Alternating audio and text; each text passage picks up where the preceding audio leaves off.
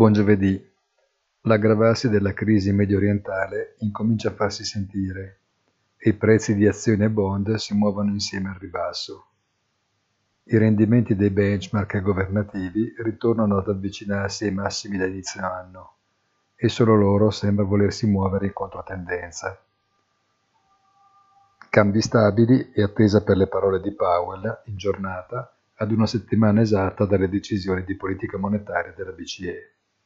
Buona giornata e come sempre appuntamento sul sito easy-finance.it.